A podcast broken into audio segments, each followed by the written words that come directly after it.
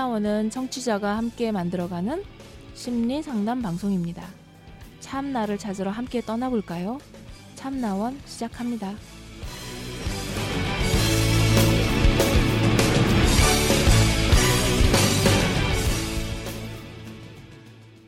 네, 참나원 사연과 함께하는 시간입니다. 자, 오늘은 잘못된 행동이라고 하는 제목으로 보내주셨는데요. 저는 지난 20여 년간 어머니에게 흔히 말하는 언어 폭력과 신체적 폭력을 일상처럼 느끼게 된 사람입니다. 그러던 어느 날 어머니에게 머리채를 잡히던 중 제가 어머니의 머리채를 잡았습니다. 힘도 있고 이제 더는 이런 일에 가만히 있고 싶지도 않았기 때문에 였던 것 같습니다. 20여 년 만에 매일 당한 것에 대한 처음이었는데 폐류나 등등 여러 욕들을 하시며 쓰레기 같은 사람이 됐습니다. 얼핏 보면 평범하지만 드린 것들에 비해 입시나 등등 결과의 실패들로 항상 다양한 욕들과 신경질 그리고 주변 물건을 무기로 폭력을 행사했고 초등학교 때의 철없던 시절 상처받으셨던 얘기까지 매번 꺼내셔서 항상 욕을 하시는 어머니 그리고 어머니의 머리를 잡을 때 보고 있었던 아버지가 저의 편을 들었다는 말을 하시며 이혼을 얘기하며 자신을 죽이라고 하시네요. 항상 이 정도는 아니지만 거의 매일이 비슷하네요. 필요한 것들 아낌없는 아니 무리해서까지 경제적 지원을 하시고 지금 저희 모습에 매우 원통하고 어루, 억울하신가 봐요. 독립이 답일까요? 모든 가정이 이러진 않을 텐데 어머니 말씀대로 제가 태어난 게 문제인 것 같네요. 태어나고 싶었던 건 아닌데. 네. 음. 이거는 냉전이 아니라 한참 열전 중이네요. 전쟁 중이네요. 음, 네. 이 짧은 사연이지만 네. 여기에 지금 이 가정의 분위기가 그냥 생생하게 드러나죠. 네. 어떠십니까? 음. 저는 참 안타까운데요. 어, 네. 아마 형제가 다른 형제가 없을까요? 있을까요? 여기서 보니까 없는 것 같지 않아요? 음, 네. 그리고 이제 어머니는 아마 이 따님에게 이 한 몸 희생해서라고 생각을 하고 계시는 것 같아요. 그렇죠. 음, 근데 아버지가 어머니한테 이혼을 요구했다? 아니요. 이제 그 머리채를 잡고 싸울 때 아버지가 이 딸 편을 든 거죠. 음, 오히려 잘했다 이런 네, 식으로. 네, 그렇게 하니까 그 아버지가 그랬단 말이야 이러면서 음, 이제 그 내 편을 안 들고 그러니까 이제 당신과는 이혼이야. 이렇게 어머니가 감정 풀이를 하고 계시는 이혼을 거예요. 얘기하며 어. 자신을 죽여라. 차라리 나 죽여라. 네네네 네. 네. 이런 식으로. 네. 상황이 이런 것 같아요. 우선 이 어머니의 행동 특성 어떤 분인 것 같아요? 음, 일종 보상 심리가 너무 강하신 것 같아요. 음, 피해 의식. 네. 그러니까 당신이 하지 못한 것들에 대한 것을 이 따님에게 그 무리를 하면서까지 경제적 지원을 하, 하, 하서 어, 채우고 싶으신 거죠. 당신이. 그러니까 우리가 저 부모 교육을 하면서 절대 하지 말라고 하는 거 네, 그거를 아주 빠짐없이 다 하신 것 같아요. 네. 음, 이럴 때 자식이 어떤 심리에 빠지게 어떤 심정 상태에 놓이게 되는지를 이 글에서 잘 보여주고 있죠. 네. 네. 음, 그 힘의 힘의 논리라고 하는 게 아주 어렸을 때는 이제 그 양육자가 저보다 힘이 세잖아요. 그렇죠. 어, 그러면은 이제 그렇게 해서 그 힘에 눌리다가 그 힘이 이제 동등해지는 시기가 오게 된단 말이에요. 동등해지고 역전되죠. 네. 동등해져서 역전이 되는 그 시기가 사실은 어, 자녀 입장에서도 힘들고 양육자도 되게 힘든 시기거든요. 예.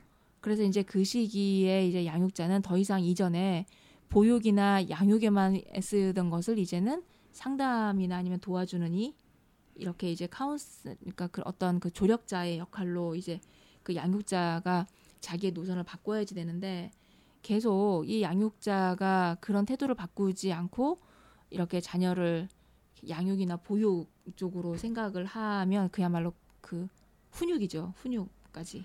그러니까 챙겨주는 것들을 어느 정도까지 하고 네. 그 다음부터는 알아서 하게 되었을 때는 옆에서 그냥 거두는 정도, 돕는 네, 정도만 해야 조력자. 되는 건데 계속 자기가 챙기려고 하고 자기 네. 마음대로 어떻게 하려고 하고 네, 네. 이거 지배성이잖아요. 네. 이제 그렇게 되면서 일어나는 그 갈등은 정말 굉장히 그때부터는 폭력적이 된단 말이에요. 이건 사실 일차적으로는 그 부모가 네. 어, 자기 역할에 대해서 이제 자녀가 커가면서 이제 삼갈 거 삼가고 이렇게 이제 멈출 거 멈추고 새로운 방식으로 해가고 하는 것들을 해가야 되는 거란 말이죠. 네.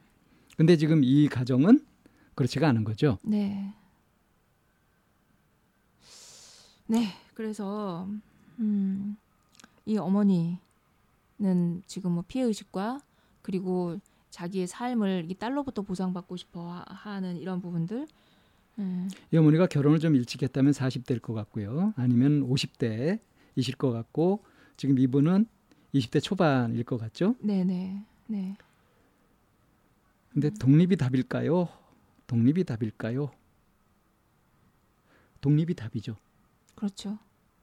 근데 이제 음, 이 독립이 분리를 얘기하는 건 아니에요. 그러니까 남남이 돼버리는 것이 독립이 아닙니다. 그렇죠. 서로 관계 맺는 양식, 생활 양식이 달라지는 거죠. 네. 그러니까 어머니에 의해서 어머니에 의해서 양육되는 어머니의 지시나 통제를 받던 그런 삶에서 스스로 자기 일을 알아서 해가고 스스로 책임져가는 자기가 하나의 독립된 개체로서 살아가도록 하는 것 이것이 독립이죠. 그래서 보통 이제 독립이 답일까요라고 해서 독립을 하면 그 약간 물리적인 독립. 만 생각하는데 어, 예, 집에서 독립 이제 하는 이제 하거나 아니면 이제 그 그런 경우를 많이들 원하신단 말이에요. 근데 그거를 만들어낼 능력이 있다면 독립이 답일까요라고 묻지 않죠. 그렇죠. 음. 그리고 지금 이렇게 관계가 안 좋기 때문에 독립해야 된다가 아니라 관계가 좋건 안 좋건 독립은 해야 되는 거 맞죠. 네, 그래서 그 뭐 집 밖에 나와 사는 이독립을 말하는 것이 아니라 어떤 심리적인 독립. 네, 그래서 우리가 말씀드릴 것도 주로 심리적인 독립에 관련된 얘기를 말씀드려야 될 것 같아요. 네, 우선 어머니의 모습 이거를 좀 객관적으로 좀 바라보자 하면 음, 아까 말씀드렸다시피 자기 자신의 한 인생에서 한이 되었던 이런 것들을 딸한테 막 쏟아부으면서 그걸 통해서 대리만족하려고 하는 거 네, 이건 이제 저희가 기본적으로 부모로서 할 일이 아니다라고 얘기를 했지만 일단 어머니가 지금 그러고 계신단 말이에요. 자, 이것을 이제 성인이 된 자식이 어떻게 할 거냐 하는 것이 현실적으로 필요한 거 아니겠어요? 네, 근데 여기서 어, 내가 태어난 게 문제인 것 같네요. 태어나고 싶었던 건 아닌데 이거는 완전히 낙제점이에요. 심정은 알겠는데 예? 이런 심정으로 있으면은 독립 못합니다. 어머니를 행복하게 해드리지도 못하고 독립도 못하고 계속 이런 구조 속에 갈등 구조 속에 빠져 있을 수밖에 없는 거죠. 일단 이 어머니가 건강한 분일까요? 그렇지 않을까요? 어, 많은 부분 건강하지 못한 부분이 보이죠. 네, 그러니까 어머니 말씀대로 태어난 게 문제인 것 같다. 그러니까 어? 내가 너를 너까지 너 같은 걸 네. 낳아가지고 뭐 이렇게 하면서 너만 없었어도 진작에 내 삶을 찾았을 텐데 뭐 이런 식의 녹두리 같은 것들을 많이 했을 것 같지 않아요? 맞아요. 음, 그래서 일단은 이제 그 이 사연을 이제 이렇게 올려놓으신 분이 이걸 들을지 안 들을지 모르지만 사람들이 보통 뭐 우리도 그랬어 내지는 뭐 옆집이 그래 이제 이런 비슷한 사례를 생각하실 테니까 모든 가정이 이러진 않을 텐데 이랬단 네. 말이에요. 네. 이렇게 그 나를 양육해 주는 분이 나에게 굉장히 폭력적이거나 이런 케이스들 되게 많으시거든요. 상당히 어. 많죠. 우리 때더 네. 많았죠. 그래서 이제 그런 분들과 처음에 얘기를 할 때 일단 어머니는 아프다고 생각하셔야 합니다라는 말을 먼저 시작하거든요. 음, 어머니가 음. 건강하고 사력 있고 좋은 어머니기를 기대하는 거 네, 네. 그거는 이제 내 마음속에서 빼버려야 되는 거죠. 네, 네, 네.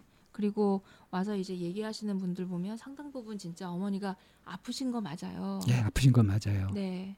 그러면 아픈 사람은 어떻게 해야 되죠? 아픈 사람은 보살펴야죠. 네. 근데 어 이미 초기 설정이 아픈 사람 아픈 그 아픈 사람인 어머니 눈에 볼 때 이 자식은 당신이 보호해야 된다고 생각을 하기 때문에 자식 입장에서 어머니를 돌본다는 거가 이분들에게 가 닿지 않는단 말이에요. 익숙지 않죠. 그거 네. 낯설죠. 네.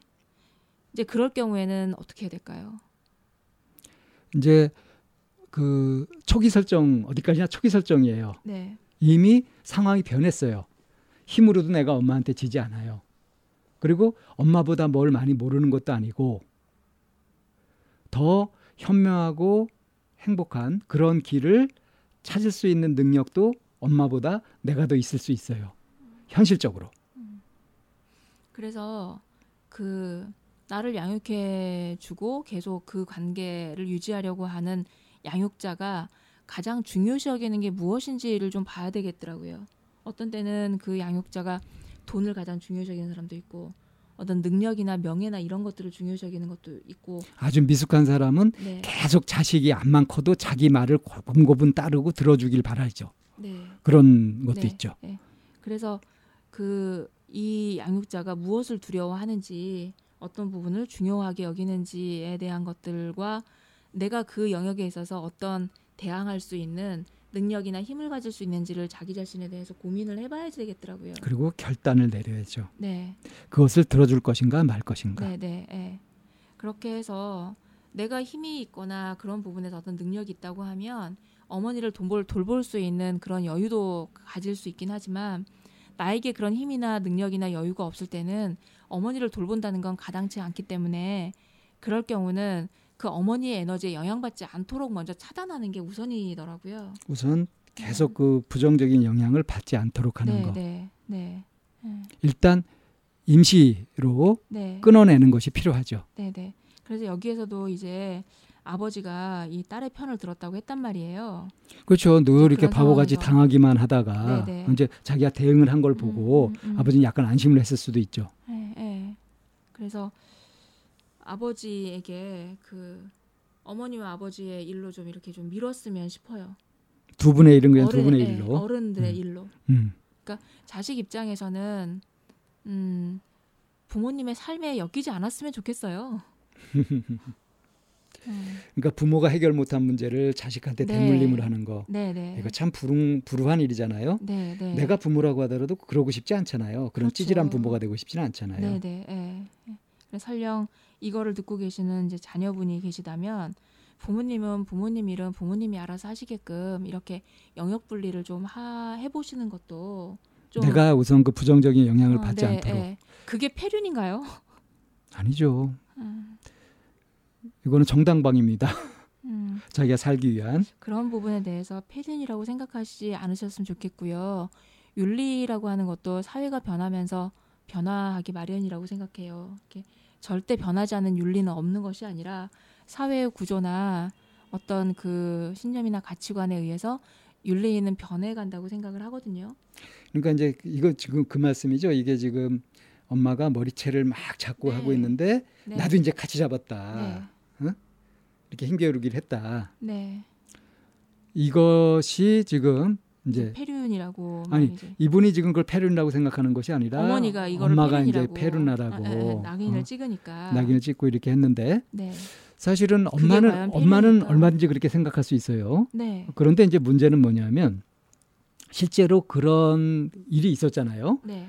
다시 뭐 엎질러진 물 다시 담을 수는 없는 노릇이고 이미 벌어진 일이에요. 네. 근데 그, 그러면 좀 냉철하게 생각해 볼 필요가 있는 게 그런 경험이 앞으로 엄마와 이분의 관계가 어떻게 진행되게 될지 엄마가 분통이 터져가지고 이전보다 더 세게 머리채를 잡을지 아니면 앞으로는 조심하게 될지 어떨 거라고 생각되세요? 음, 조심할 거란 생각이 좀 들어요. 당연히 조심하게 되죠. 네. 네. 음. 왜 어떤 폭력을 쓸 때도요. 음.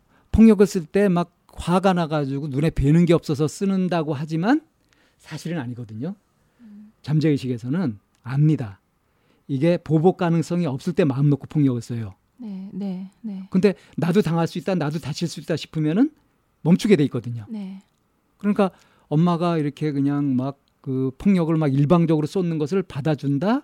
이거는 폭력을 조장하는 꼴이 되기도 합니다. 네. 그것을 그렇게 하지 못하도록 폭력을 쓰는 게 효과적이지 못하다는 것을 알 수 있도록 그렇게 대항을 해야 되거든요. 그것이 나 자신을 지키는 것이면서 또 상대방이 지나친 폭력을 쓰지 않도록 거기에 물들지 않도록 그게 습관화되지 않도록 도와주는 일이기도 하거든요. 음, 네. 이런 관점에서 볼 필요가 있다.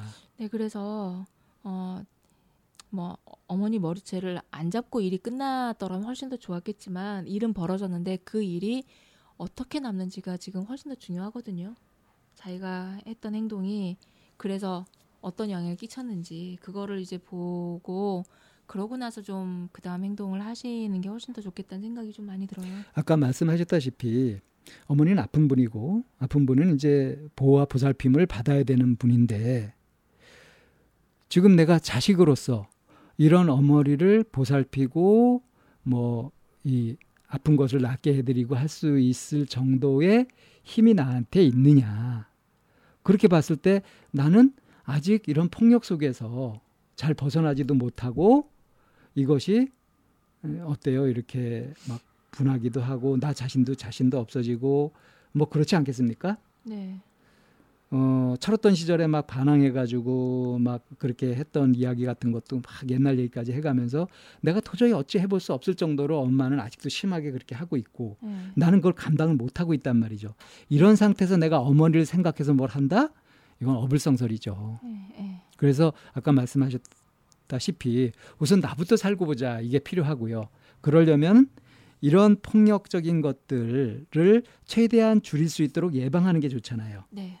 그러려면 이렇게 강하게 강경책으로 공격이 최선의 수비다. 음. 이렇게 전략적으로 할 필요도 있고요. 그래서 어머니가 아예 폭력을 쓸 생각을 못하도록 또는 언어적인 폭력도 쓰지 못하도록 내가 어머니를 이겨버리는 것이 도움이 될 수가 있어요.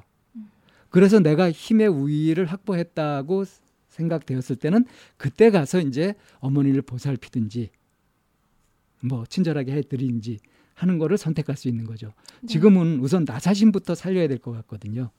네, 이미 뭐 태어나고 싶 이렇게 태어난 게 문제 이거를 그냥 고스란히 이렇게, 이렇게 받아들이고 있다라고 한다면 이미 체념처럼 그러니까 어머니가 나한테 쏟았던 것은 지극한 사랑 정성도 있고요. 막 이렇게 화가 나가지고 쏟아부은 부정적인 악다구니 같은 것도 있단 말이죠. 이거를 그냥 거리지 않고 다 받아들이면 곤란한 거 아니겠어요?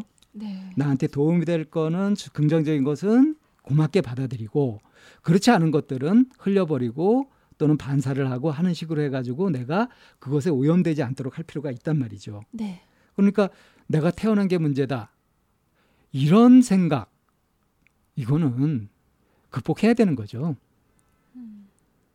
음. 어머니가 홧김에 한 얘기까지 듣는 거는 그건 나도 앙심을 품고 너 죽고 나 죽 자식이 되는 거거든요.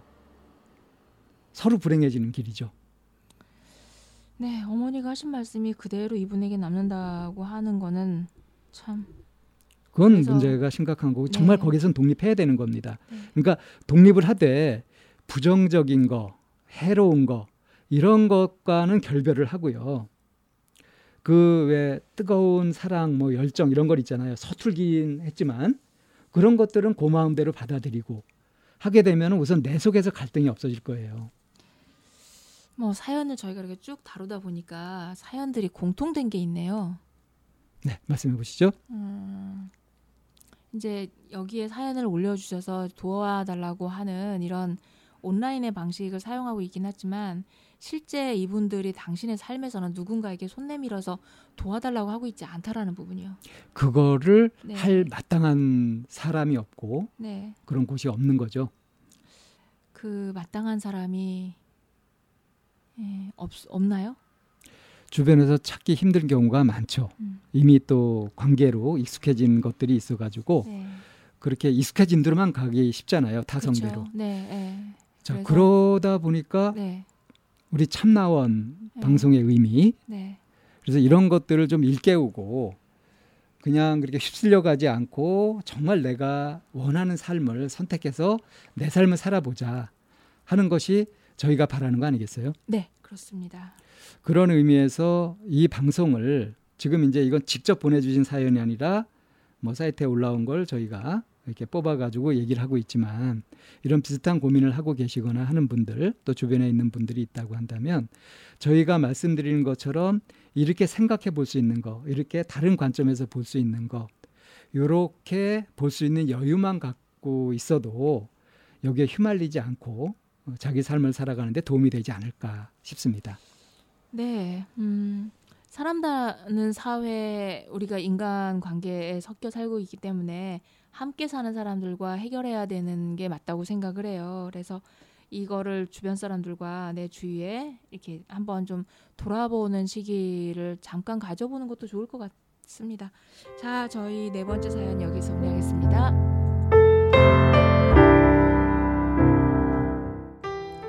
상담을 원하시는 분은 c h a m n a o n e 골뱅이 다음점 넷으로 사연과 연락처를 보내주세요. 참나원 방송 상담은 무료로 진행됩니다. 마인드 코칭 연구소 전화는 02-763-3478입니다. 여러분의 관심과 참여 기다립니다.